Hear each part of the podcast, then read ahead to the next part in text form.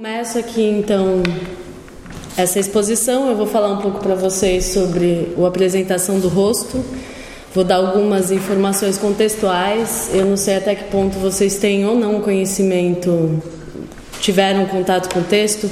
Eu mesmo, lá de São Paulo, quando comecei a me interessar pela, pela obra do Herberto Helder, tive muita dificuldade de ter acesso ao texto, tanto que tive acesso antes ao livro da Diana foi um primeiro contato indireto, né? É, ler a voz e ver o rosto, que é onde ela vai se debruçar bastante sobre isso. E, inclusive, são poucos os trabalhos, pelo menos do meu conhecimento, que se dedicam a essa obra, né?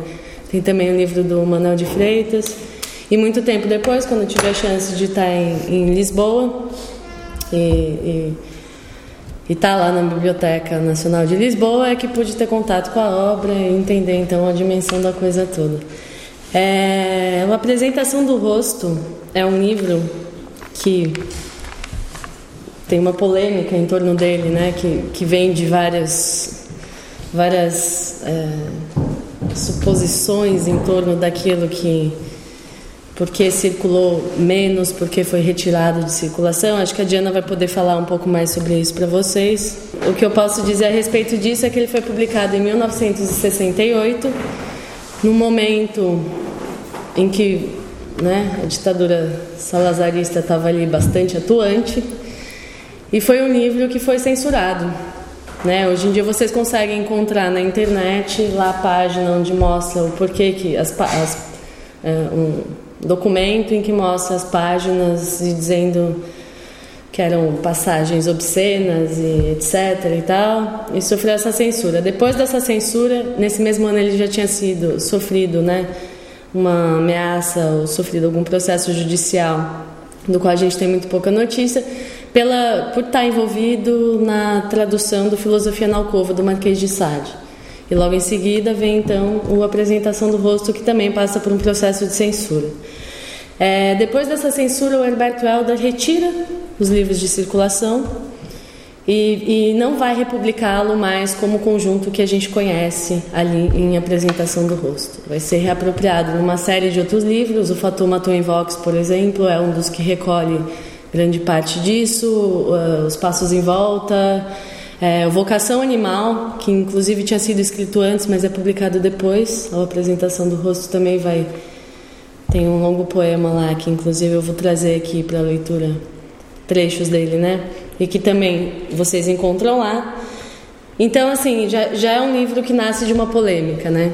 E depois o próprio autor retira ele. No livro do Manuel de Freitas, por exemplo, que é um livro onde ele vai dizer da questão da autobiografia, né? vai polemizar essa questão da autobiografia que está colocada dentro da apresentação do rosto, ele supõe, ele lança essa suposição de que de repente teria sido um incômodo para o Herberto Helder ter lançado essa aquilo que supostamente seria uma exposição da vida, né? E a gente vai ver que não é exatamente isso que acontece, assim, essa exposição está lá de uma maneira bastante desconstruída em termos do que seria um fato autobiográfico. Antes de começar, então, a tratar dessa questão da autobiografia, eu leio um trecho. É um trecho que ele escreveu já no Fotomaton em Vox e que tem uma relação direta com, com a repercussão ou com tudo que aconteceu em torno da apresentação do rosto. Em que ele diz o seguinte: Imagine-se agora que pretendo apresentar-me o meu próprio rosto. Estou logo metido num caso policial. Coleciono pormenores e suspeitas, sigo uma pista que abandono. Volto ao começo, que já não é o mesmo começo, mas o começo de outros começos. Uma confusão. Evidentemente, não se chega a descobrir coisa alguma. Todos os crimes são crimes perfeitos. Então, essa ideia de crime, eu gostaria que vocês retivessem ela ao longo de toda a exposição. Ela vai voltar como forma de citação em alguns momentos aqui.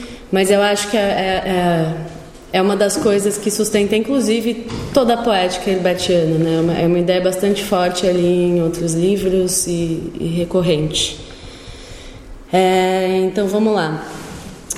A Diana Pimentel vai nos dizer da, a respeito da questão autobiográfica e como esse livro passou a, a circular e ser falado, né? A referência que se tinham dele era como um livro autobiográfico. Ela diz o seguinte: é, na medida em que. Quer dizer, você. é estranho. Na medida em que a apresentação do rosto se constitui, tal como é editorialmente classificada, como uma autobiografia romanceada, e isso a Diana explica bem depois quando ela vai dizer que é, foi como apareceu na contracapa, no, na orelha do livro, né? A definição do editor era uma autobiografia romanceada. Né? Ou na perspectiva de Américo Lindeza Diogo, um dos críticos que mais se tem detido sobre os textos de Elder, uma biografia problemática que vem na obra herbertiana situar a figura do autor, na medida em que esta autobiografia, entre aspas, reescrita em fragmentos selecionados, em fotomaton em vox, inclui textos explicitamente autobiográficos, esses são os lugares privilegiados para se poder, por um lado, observar os mecanismos textuais e discursivos porque se dá forma ao retrato do autor, e, por outro lado, averiguar a possibilidade de ser esse o modo de dar origem à experiência da escrita.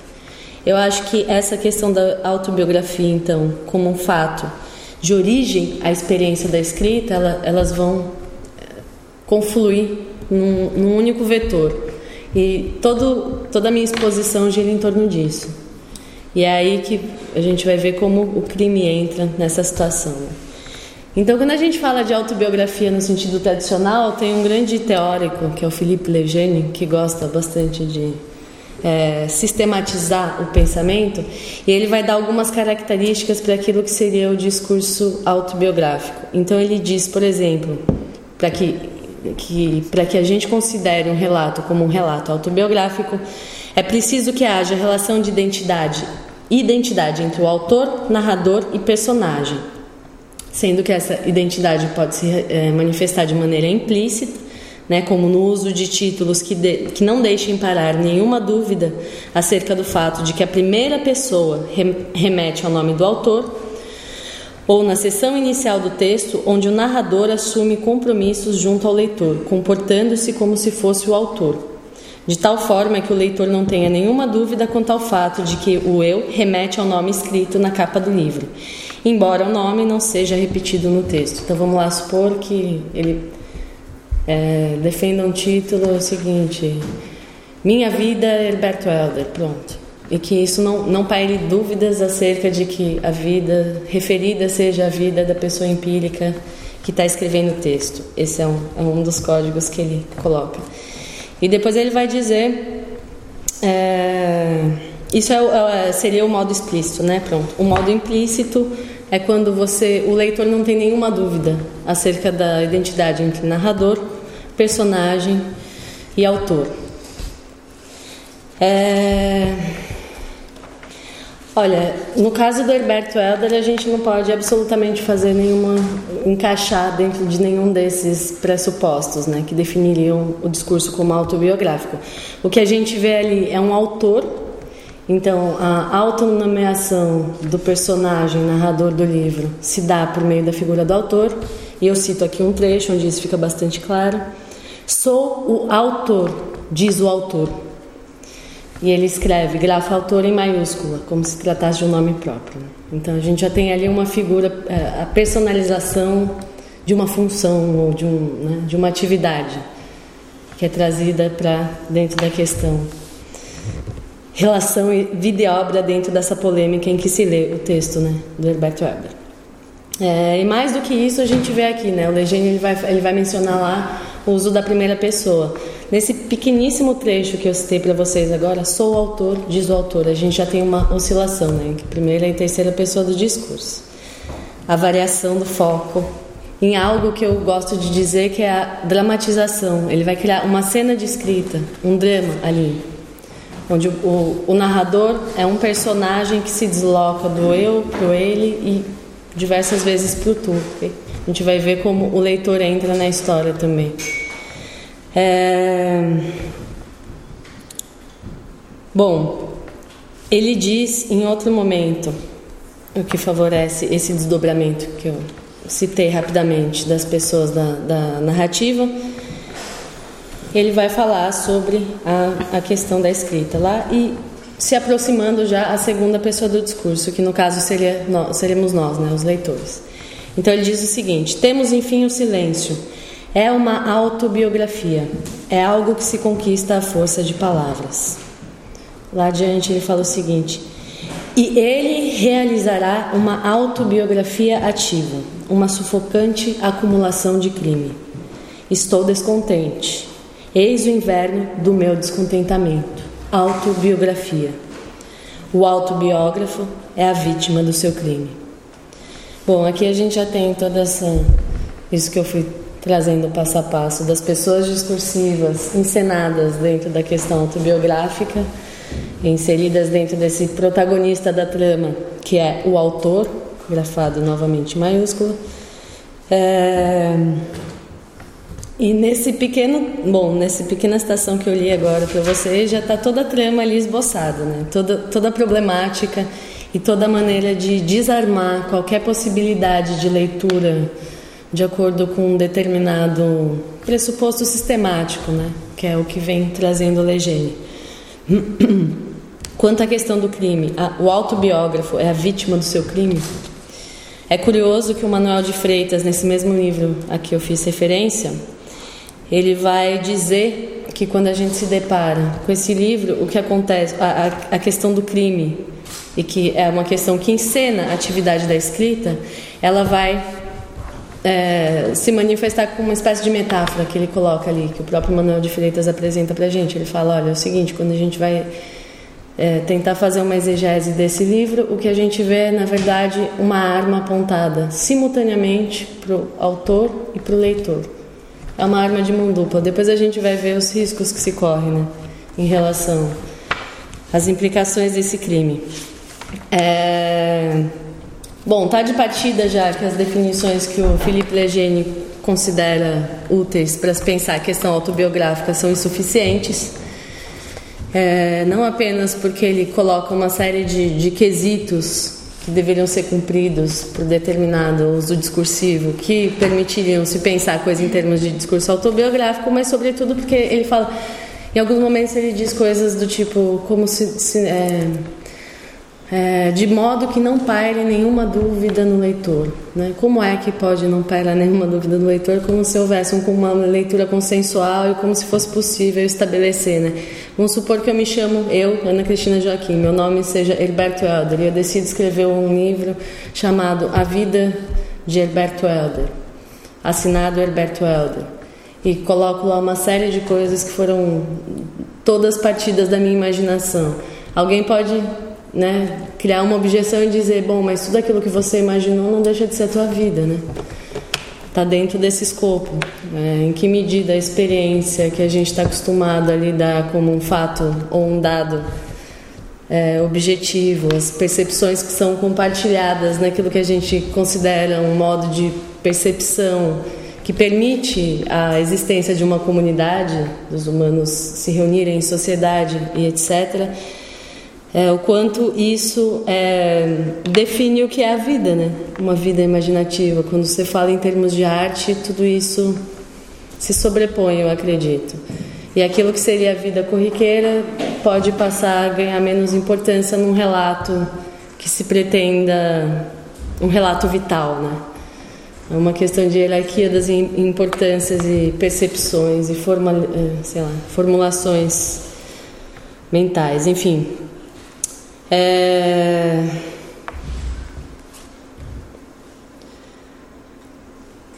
Pronto.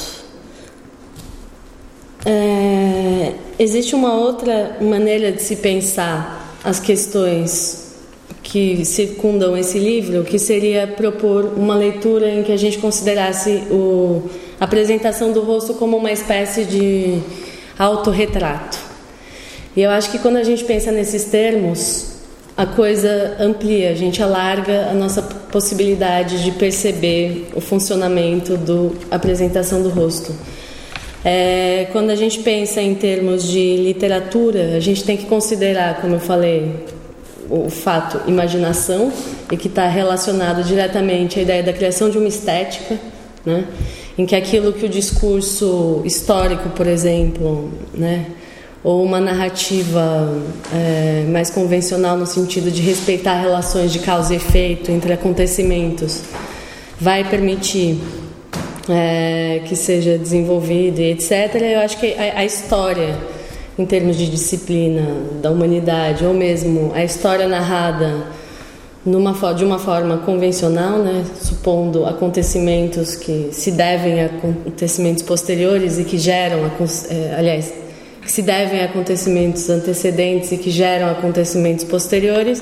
E quando a gente estabelece essa, essa linha de pensamento racional, né, de precedência, decorrência, causalidade, é, tudo isso a história pode se ocupar, de tudo isso uma narrativa mais calçada na realidade pode se ocupar, mas não é o caso de, de por exemplo, apresentação do rosto, né?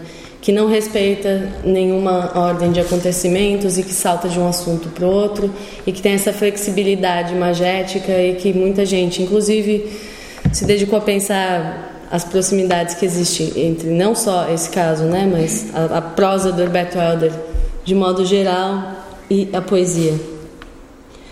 Ou aquilo, essa afirmação também, outra bastante polêmica do Manuel de Freitas, quando diz que não existe em Herberto Helder prosa, que tudo que ele escreveu pode ser considerado poesia. Isso tudo depois a gente pode debater, vocês podem me dizer o que pensam a respeito dessas polêmicas todas em torno disso. Mas enfim, então, quando a gente considera que a questão sistemática não dá conta de pensar isso e a gente começa a pensar em termos de autorretrato, bom, as pessoas que são aqui os autores que eu trago, os teóricos que eu trago, por exemplo, Michel Bourdieu, que se dedicou a fazer uma reflexão sobre o que seria o autorretrato e quais as características do autorretrato também de uma maneira sistemática. É, eu acho que no caso o sistema importa pouco, mas importa algumas reflexões que estão colocadas ali que, que permitem esse alargamento, essa flexibilização da coisa, né?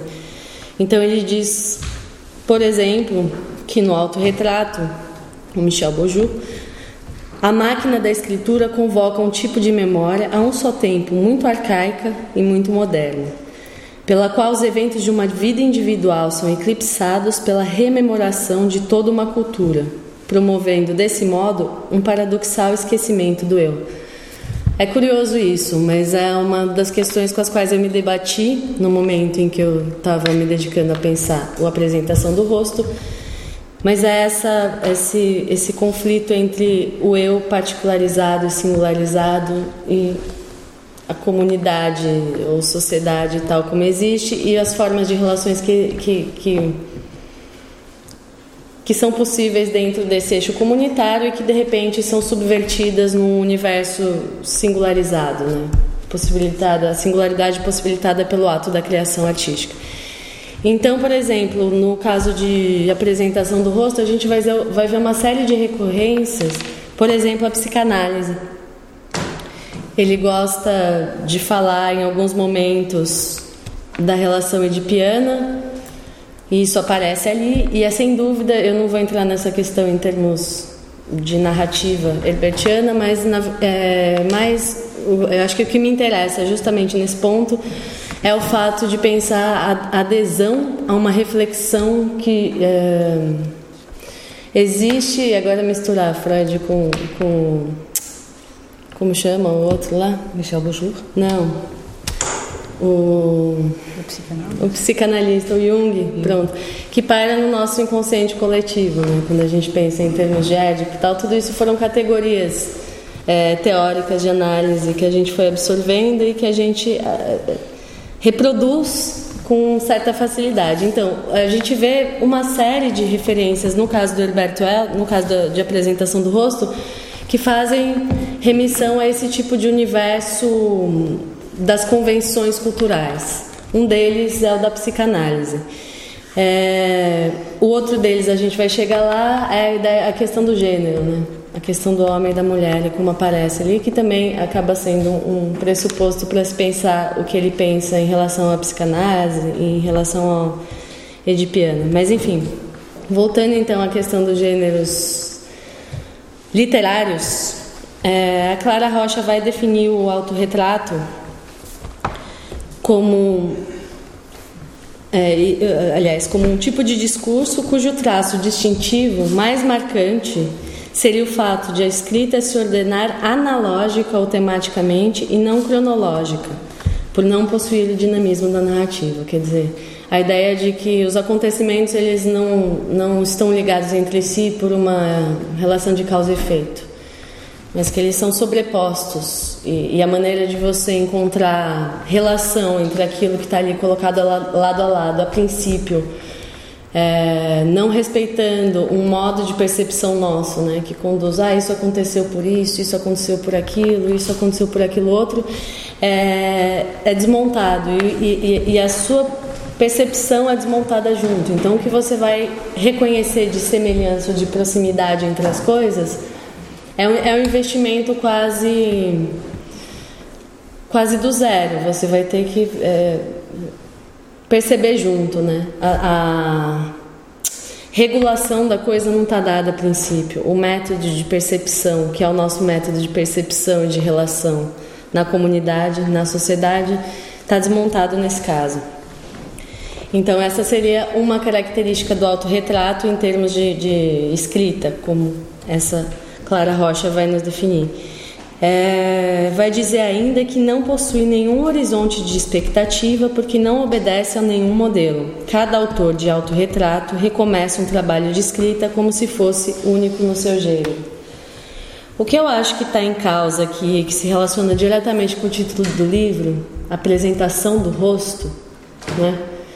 É, e que aí a gente poderia pensar inclusive em altos retratos célebres na história da pintura, alguns bastante famosos e relativamente recentes, como é o caso dos altos retratos da Frida Kahlo ou do Van Gogh, em que ele vai se retratar, por exemplo, sem uma orelha, e aí você poderia pensar, bom, mas isso de fato aconteceu, né? ele de fato tirou a orelha.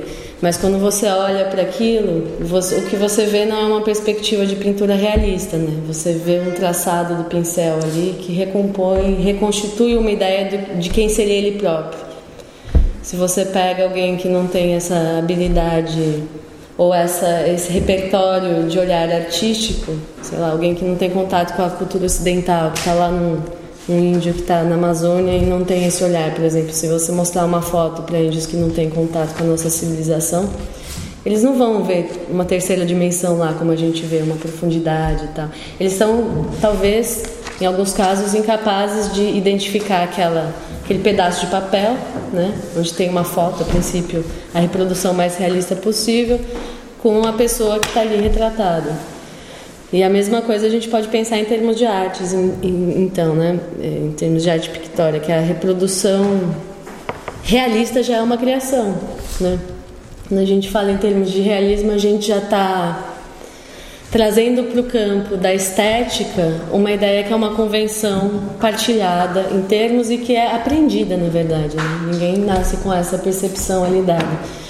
Então, quando a gente olha para esse autorretrato do Van Gogh, por exemplo, sem a orelha, embora tenha essa remissão que se aplique ao fato empírico dele ter cortado a própria orelha, a gente não vê ali um Van Gogh, a gente vê um, um, uma tela, né? a princípio, se a gente quiser ser bastante objetivo e técnico, uma série de pinceladas traçadas, né? ele gostava de fazer esses traços compondo a coisa e é mais ou menos isso, então, que eu acredito que a ideia de pensar uma, uma, uma obra como apresentação do rosto em termos de autorretrato possibilita em termos de alargamento estético e em termos de criação. É, que vai ser o tema também colocado aí mais fortemente. Bom, é... Passando então essa, essa polêmica da nomenclatura e de situar, onde situar, como situar essa obra que depois não passa a ser publicada novamente, né? e o frisson que causou essa ideia, inclusive as, as leituras conspiratórias de que teria tido, é, sido tirada de circulação porque de repente houve um conflito lá e é da autoexposição e depois a questão política e teria medo de enfrentar e tal. Tirando todas essas teorias da conspiração de cena, eu passo então agora a uma leitura em que eu gostaria de ressaltar o papel da criação e aí o papel direto da escrita e a maneira como a escrita é trazida à cena dentro desse livro. E para pensar logo a seguida, é, essa proposta de, de que o sujeito se cria a si próprio. Né? E que o ato, e aí talvez a importância de se pensar uma escrita do eu ou uma escrita que tenha um auto prévio antes do, do retrato ou antes da biografia e, e, o quanto eu não acredito que essa questão possa ser descartada de todo, mas a ideia então é ver de que maneira é, a presença ou uma construção de autor se faz ali e o quanto essa construção de autor passa a ser um relato de vida, né? Quanto é, o quanto aquilo que se imagina a respeito de criação, em termos de estética, em termos de desconstrução e violência, crime, no caso, contra o mundo das convenções, passam a ser uma questão de construção identitária. Né? Então, você tem, por um lado, a desconstrução de tudo aquilo que seria uma convenção, ou de percepção de uma narrativa de uma vida, ou do que se entende por vida, até, né? colocando no limite, que é aquilo que a gente imagina, ou aquilo que a gente né, pinta, fotografa etc. É vida, não se descola disso, né? Então, deve ser entendido nessa chave. Então, para começar, o livro do Herberto Aldo ele é, ele é dividido em seis partes. E as partes são intituladas os prólogos, os ritmos, as imagens, as metáforas, as palavras e os epílogos. Eu não vou fazer uma leitura pontual, nem teria tempo para isso, é um livro e tanto. Mas a ideia aqui de pensar nessa divisão já, já traz para a gente a importância de alguém que decide apresentar o próprio rosto, né? Por meio destes termos, que são todos termos partidos vindos de um mesmo campo semântico, né? que é, é o campo semântico da elaboração literária. É, e isso é curioso também, porque apesar do, do apresentação do rosto não ter sido reeditado, e não só o fato, ele, ele, ele permeia toda a obra do Herberto Helder, não só pelo fato de ter sido, ter tido partes reapropriadas em outros livros, como eu já mencionei, mas sobretudo porque as questões que estão ali estão em outros lugares também. Isso, é, ele não é um livro um livro alienígena dentro do contexto da obra do, do Herberto Helder. Ele é extremamente coerente com, com todo o restante, né? E essa era uma, uma coisa a respeito da qual Herberto Helder falava frequentemente e falou algumas vezes nas cartas que enviou ao Gastão Cruz. Ele dizia: "Eu tenho a impressão de que isso é sempre a mesma coisa", né? E, e, e, quando a gente olha, bom, a gente podia até pensar em termos de música minimalista, né? pequenas variações, você vê lá os, o mesmo campo semântico, os mesmos debates temáticos, a coisa toda ali colocada numa unidade absurdamente coerente e as pequenas variações que vão se dando, né? a ponto de você colocar de repente a apresentação do rosto do lado do letra aberta e pensar, nossa, alguém que não tivesse a informação autoral talvez não reconhecesse, mas se você vê a passagem, o passo a passo, e faz um mapeamento dos interesses, das questões ali tratadas, elas estão todas ali desde sempre. É, então, bom, essa, falei isso para dizer que, por exemplo, no, no, na sessão de poemas intitulada Antropofagias, texto 1, texto 2, texto 3, texto 4, ele vai recorrer também a essa, é, em, vários, em vários outros momentos, mas ali é bastante, isso fica bastante evidente. Ele vai recorrer a essa linguagem metalinguística, né? E para uh, uh, falar uh, metapoética no caso, né? Porque seria o poema falando do próprio poema, mas ele faz uso, por exemplo, do adjetivo personificando o adjetivo. E agora o adjetivo colocou-se à frente de, do substantivo e agora tenho que correr com o verbo e agora e ele cria essa dinâmica então de, de de pensar as palavras não apenas né, materializadas ou personificadas, mas de pensar as palavras como se pensa um percurso de vida, de repente, né? Que é o caso onde tá, se enquadra bem a aproximação do rosto. É, eu gostaria de fazer aqui um. Ih, sumiu. Uma breve interlocução com esse quadro do Velázquez, As Meninas, e especialmente com a leitura que o Foucault vai fazer desse quadro, nas palavras e as coisas. É, não vai ser também uma análise exaustiva como não é a da apresentação do rosto, mas é uma análise centrada na figura do autor, né? Que no caso é o Velázquez que está ali, ó. E que está diante de um quadro que está sendo pintado e que olha diretamente para o espectador. Então a gente tem essa triangulação, o que está sendo pintado não é mostrado, né? A gente não vê, está ali escondido. A gente tem depois um, uma cena que se abre, ela se abre para todos os lados, né? Você tem um espelho que joga para a plateia, supostamente, que estaria assistindo essa cena acontecer. Você tem aqui a cena que a gente supõe que de repente ele está pintando, né? Ele tem lá as meninas que vão ser pintadas, mas é para cá que ele olha, né? Então você tem vários focos de saída. Você tem ali ó, o espelho que joga para cá, aquele senhor que se olha para cá também, mas que empurra a nossa atenção para um outro plano, no fundo, mais a fundo, e especialmente o Velázquez ali. E no fim, no fim das contas o quadro é isso, né? O quadro não está ali. Não é aquilo que a gente não vê. O quadro é isso, é, é sobretudo o Velázquez que pinta o quadro. Então, essa espécie de misanabime a respeito da, da, da criação. É... O que ele faz é se retratar, portanto, no ato de estar tá se retratando. É um quadro extremamente metalinguístico, né? No mesmo sentido em que eu falo do apresentação do rosto como uma obra metalinguística. Então vamos lá, o Herberto Helder, ele vai dizer num jogo bastante parecido com o que o Velázquez nos diz ao olhar para a gente, né? É, ele vai dizer o seguinte a respeito do leitor. E as pessoas que assistem são estátuas com cabelo. Um sorriso, um sorriso talvez, com esse ar ambíguo das estátuas, branco, fatal, atônito.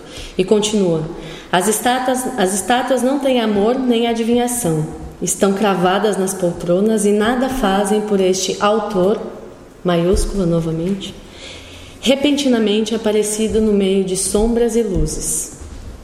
Logo a seguir, ele diz o seguinte: Trata-se de uma coisa poética, pela qual procurarei dar a impressão de que repito o ato iluminante do Gênesis. E diz ainda: Os poetas arrogam-se o direito de recomeçar o mundo. É, tem novamente uma quantidade grande de, de informações concentradas nesses trechos que eu li para vocês.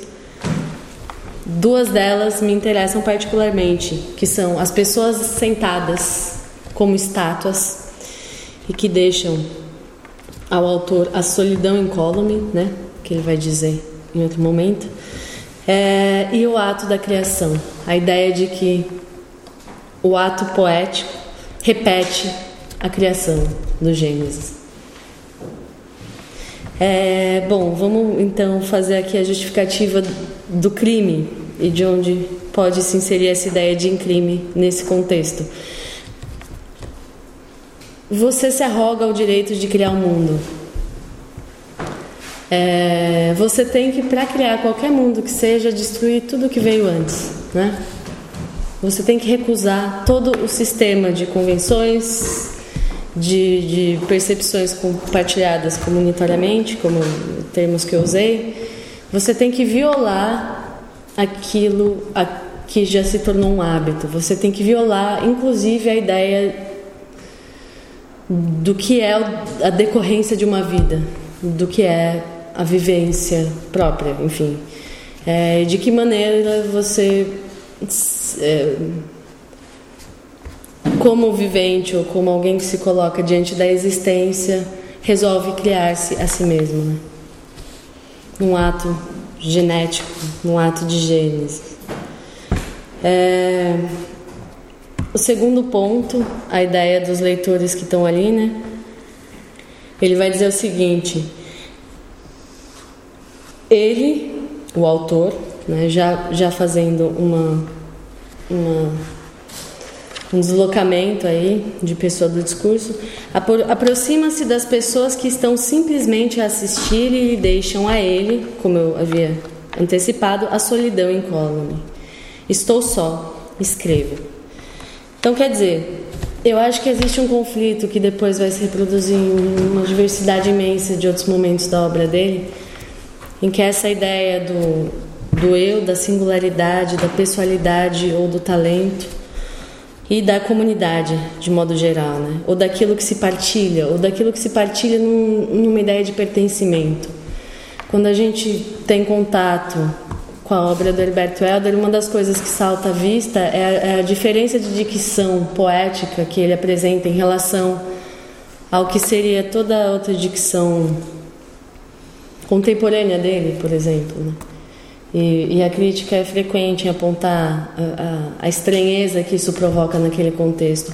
Então ele de repente ele, ele se isola, ele diz eu não participo disso e ele vai criar nesse movimento a si próprio e o a si próprio, num certo sentido, é a própria obra, né?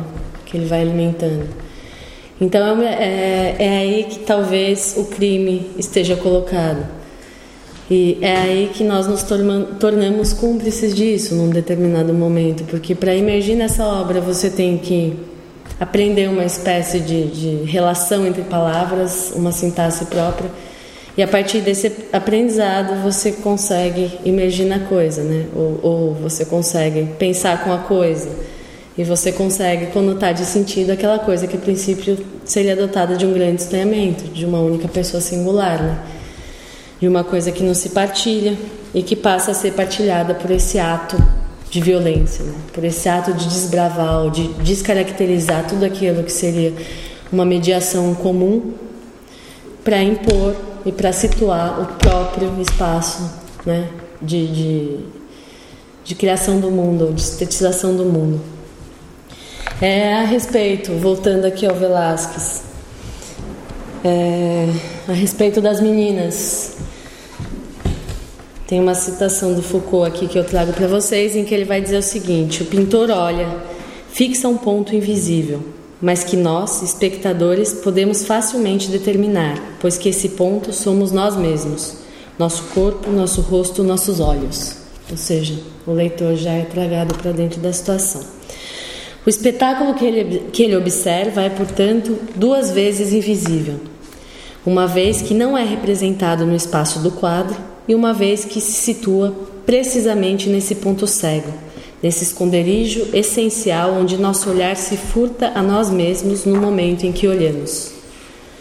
O olhar do pintor, dirigido para fora do quadro, ao vazio que lhe faz face, aceita tantos modelos quanto espectadores lhes apareçam.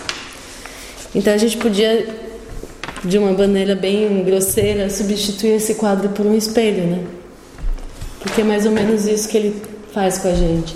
E eu acho que é mais ou menos isso que o Herberto Helder vai fazer com a gente depois de um ato extremamente violento e criminoso de desconstrução de toda uma série de convenções que a gente carrega e lançar a gente aqui diante do espelho e, e passar a, a, criar uma identificação ou uma circulação é, de comunicação fundada, né? praticamente é uma língua dentro da língua, como ele gosta de dizer, ele quase que prescinde do idioma português se não fossem os vocabulários, os verbos conjugados e tal, mas metaforicamente eu acho que é um pouco isso, assim, é uma destruição, um ato criminoso para depois ampliar a partir disso.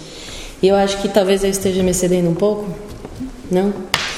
É, então eu vou ler ainda para vocês alguns trechos em que ele traz essa metáfora especular do espelho, bastante forte, inclusive para desconstruir a possibilidade de qualquer entendimento, porque do mesmo jeito que a gente não vê o que está acontecendo ali, né? Esse espelho do Herberto Helder também vai aparecer com algumas características de impossibilidade de se chegar né, ao conhecimento pleno total. Bom, antes, antes de trazer a metáfora do espelho, aqui tem alguns trechos onde ele vai dizer o seguinte, relacionando leitor e, e texto. É, ele, na dramatização do discurso que faz, coloca o leitor com uma possibilidade de voz ali. Então o leitor pergunta: onde estão as portas? Ao que o autor responde de modo hesitante: Com licença a todos, o Criador aqui sou eu. Se o Criador dizia: não lhes desse uma porta, né? ele, ele provoca esse embate aqui, que é o embate já do acesso e da obscuridade do acesso, como ele vai formular em outro momento. Ele vai remeter novamente a ideia. Ele vai trazer, aliás, tragar o, o autor, o leitor para o texto, novamente em outro, te, em outro trecho longo, de que eu vou ler só um, um pedaço aqui rápido, em que ele diz o seguinte: Leia-se esta paisagem da direita para a esquerda e vice-versa, ou vice-versa, e de baixo para cima. Pode-se saltar as linhas que tremem debaixo dos olhos. Pode-se ler a cavalo, de pé ou sentado numa cadeira. Pode-se sentar a paisagem numa cadeira e lê-la com extrema violência. É uma paisagem de répteis, de ovos e de máquinas que não calculam.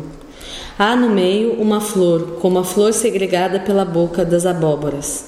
Quem leia, se ler, leve consigo a flor fria e amarela, crave o pendúnculo no coração e durma com o sangue e a sua dor de pessoa. Quem aprender, que sonhe que lhe cresça o, cabeço, o cabelo tumultuosamente, que saiba até as portas da morte. É, bom, é curioso a maneira como ele compõe esse trecho. A gente podia pensar numa espécie de didascalha mesmo, né? Em que ele, ele coloca o, o leitor ali, no caso, na situação de personagem e diz o que deve mas esse dizer o que deve ser feito ali já acontece de uma maneira bastante permissiva, né? O que ele faz é leia-se assim ou assado. Quer dizer, tanto faz, salte-se linha, pule, vá, volte. Então ele quase joga o leitor para o mesmo abismo em que ele se coloca, né? ou seja, a arma apontada para si próprio e para fora, novamente. É, e ele exige da pessoa que estiver diante do espelho que se depare com a sua dor de pessoa, né? E que saiba até as portas da morte, né? que não foi tudo que ele fez ao longo de toda a obra dele. É... O Foucault novamente vai dizer a respeito do, do quadro, novamente no paralelo e no bate-volta aqui. Olhamos-nos olhados pelo pintor e tornados visíveis aos seus olhos pela mesma luz que nulo faz ver. E no momento em que vamos aprender transcritos por sua no, é, no, momento em que nos vamos aprender transcritos por sua mão como num espelho, deste não podemos surpreender mais que o insípido reverso. A ideia de que o quadro aqui está fechado. O outro lado de um reflexo. Bom, no caso do leitor do Herberto Helder, né? Ou do autor do Herberto Helder, eu trago os seguintes trechos que acho que se relacionam bastante diretamente com isso. Leia-se conforme for acordar de noite, tremendo de espanto. Leia-se como um milagre cheio do milagre dos erros. Leve-se para a vigília esta visão como um espelho. Espelho, procedimento de expansão ardente. Bom, a gente tem aqui o espelho situado dentro de um trecho em que há o milagre dos erros, né? A gente tem essa ideia da expansão provocada pela ideia do espelho é, e o espanto que provoca, que provocaria essa expansão, essa expansão. E a gente tem mais abaixo a ideia aqui, olha, inclino para o guarda-fatos a minha cara. O espelho põe-me diante de um novo objeto de ciência. É, ele vai dizer alguns momentos depois: Eu sou um movimento, e eu acho que essa ideia se relaciona imediatamente com o que eu li sobre o erro, né? Leia-se como um milagre cheio dos do milagre dos erros.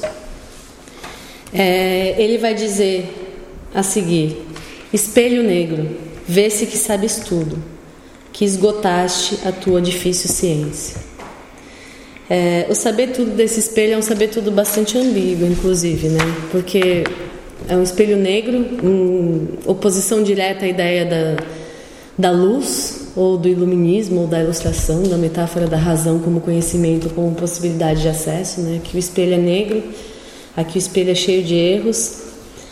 O erro como uma visão associada ao espelho, ou o espelho que reflete a desaparição, né? É, Leve-se para a vigília essa visão como um espelho. Bom, isso eu já tinha lido. Te, é, tenho medo do teu rosto que desaparece um pouco loucamente, como se passa, parasses de ver o outro lado do espelho. E aí ele vai trazer também em contraposição a visão de clareza, distinção ou iluminação, a ideia de loucura, né? Os espelhos são negros como os jacintos da loucura.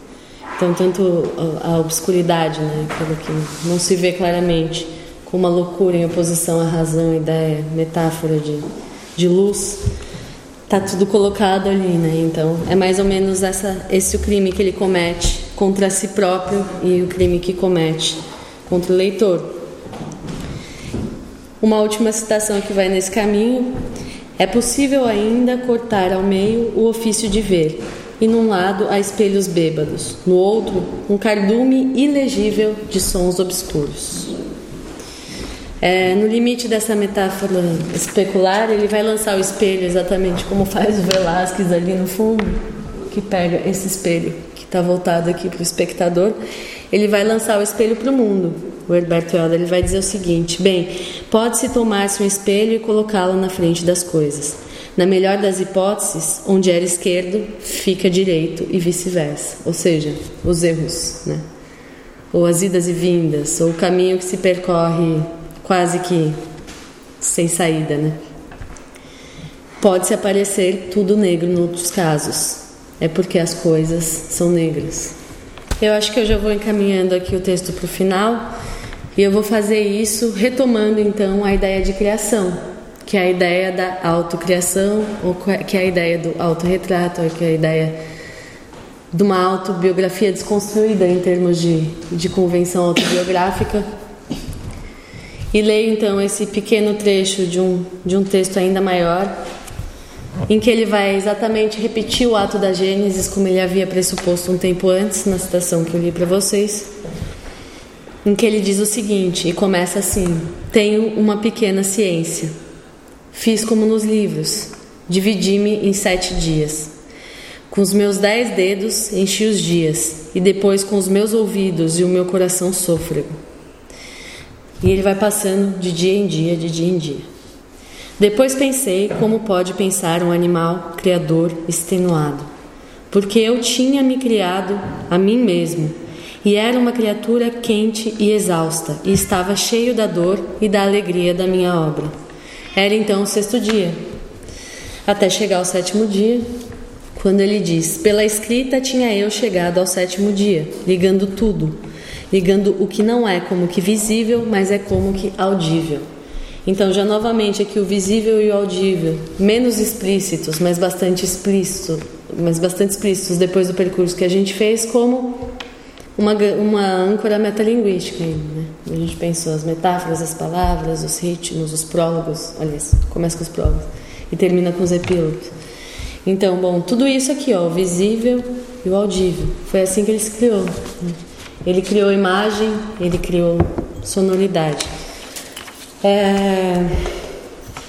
Bom, eu acho que é mais ou menos isso que eu gostaria de falar para vocês, tendo em vista uma ideia de criação ou de autocriação, ou de alguém que se confunde. A Rosa Maria Martella, ela tem uma sacada muito boa quando ela diz da maneira como algumas edições da súmula do Herberto Helder apareceram publicadas editorialmente. É, no caso, o poema contínuo, né, que são acho que duas ocasiões em que ele recolhe um grande volume de poemas e publica com esse título, ou o poema contínuo, em que antes do ou o poema contínuo, que supostamente é o título, aparece Herberto Helder, e a seguir ou o poema contínuo. Então ela vai dizer que nesse caso o autor e obra estão confundidos, né? estão ali misturados. E eu acho que é mais ou menos é, é essa poética ali, e é, e é essa ideia de autobiografia que talvez deva ser considerada quando se pensa, no caso do Herberto Helder, em qualquer relação entre vida e obra possível. Né? A vida é a obra, diferente do que a gente costuma ver e que até ficou um pouco feio, caiu de moda, né, dentro das análises literárias, uma vida que precede a obra. Então você tem lá, tem tal acontecimento da vida e aí você vai lá e transpõe isso para a obra, né? Que, que possibilitou na época uma série de análises psicologizantes da figura do autor a partir da obra, porque ele passou por isso, porque nessa época eu estava apaixonado por alguém e tal. O que a gente vê é vida e obra sobreposto, né? uma, uma espécie de conjunção das coisas ali convivendo e, e, e, sendo criadas simultaneamente, porque a vida não é um princípio, né? A vida é uma decorrência ali, assim como o ato criativo, né? E não podem ser descoladas de forma alguma. Então, imediadas pela ideia de crime, portanto, eu acredito que seja esse ato que é bastante radical no caso do Herberto Helder e que, da, do qual sua poética é o atestado, pronto.